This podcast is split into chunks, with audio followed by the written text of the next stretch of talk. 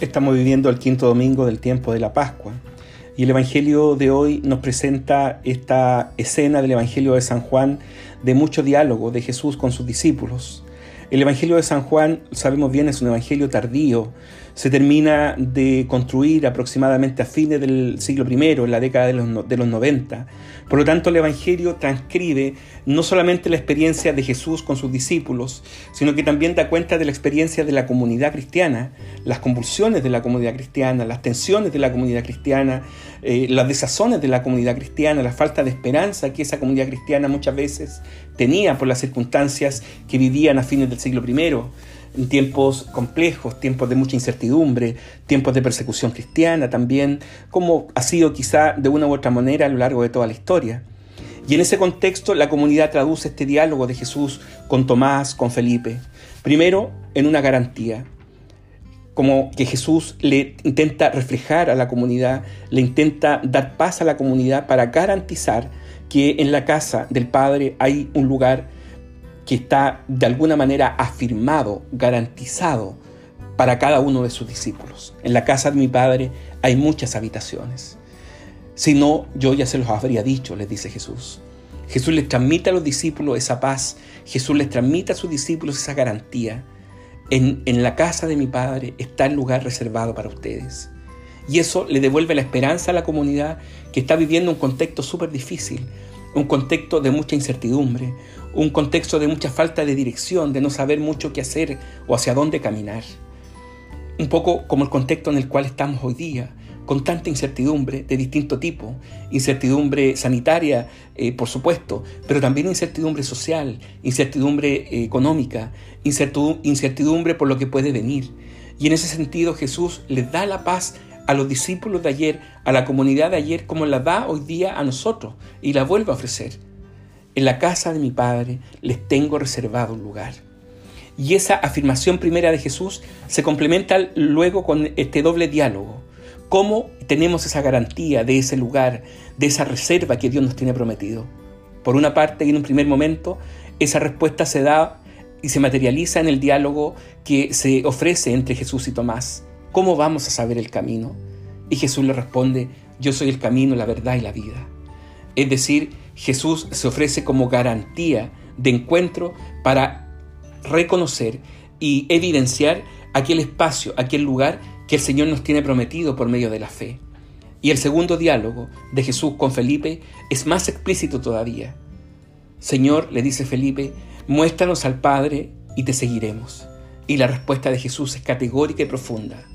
Tanto tiempo que he estado con ustedes y todavía, Felipe, no eres capaz de reconocerme. Es decir, Jesús se anuncia y se presenta como el Padre. Jesús es la imagen del Padre. Todo lo que afirmamos, todo lo que decimos, todo lo que reconocemos acerca de Dios y que estaba de alguna manera escondido o no totalmente revelado en plenitud en el Antiguo Testamento, se concreta ahora en la imagen que Jesús nos presenta en este Evangelio, ya en el Nuevo Testamento, como la imagen definitiva de Dios. Todas nuestras ansias espirituales, todas esas inquietudes internas que mueven nuestra vida y a veces la confunden o la oscurecen, se ven iluminadas y se ven apaciguadas por esta imagen de Dios que se revela plenamente en la persona de Jesús. Esta realidad que la vida cristiana nos obliga a vivir y trabajar por medio de la fe, se materializa ahora y se concreta ahora en la imagen de Jesús. Tanto tiempo que he estado contigo y no eres capaz de reconocerme. De alguna manera rememora esa imagen de los discípulos de Emaús que acompañábamos y leíamos y profundizábamos el domingo anterior.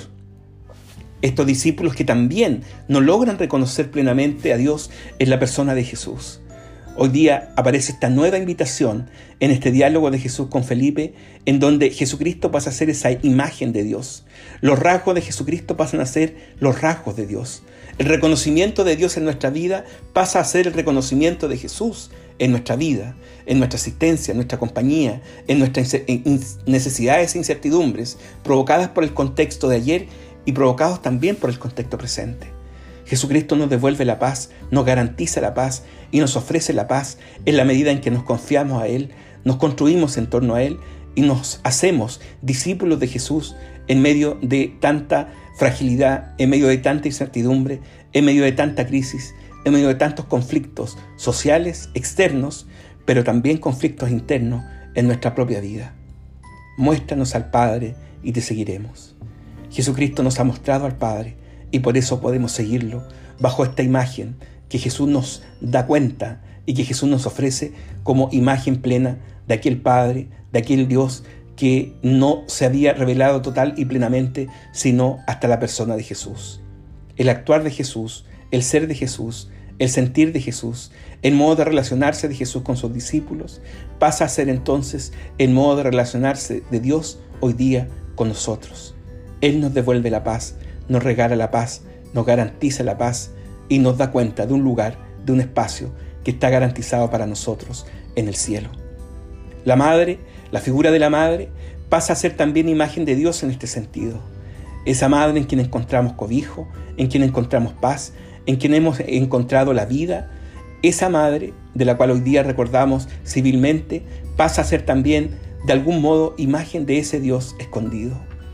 Lo que hemos conocido de Dios también lo podemos reconocer en muchos aspectos respecto de la figura materna, aquella que hemos recibido por gracia y aquella que ha cultivado con nosotros una vida entera, dándonos la vida, ofreciéndonos la vida y también amparando nuestra vida en aquel refugio sagrado y santo que el corazón de una madre tiene para con sus hijos. En este Día de la Madre, también la imagen de Jesús, que representa y ejemplifica la imagen del Dios eterno, pasa a ser también ícono, imagen de aquella madre que todos hemos conocido y que ha palpado y acompañado nuestra vida a lo largo de nuestra existencia.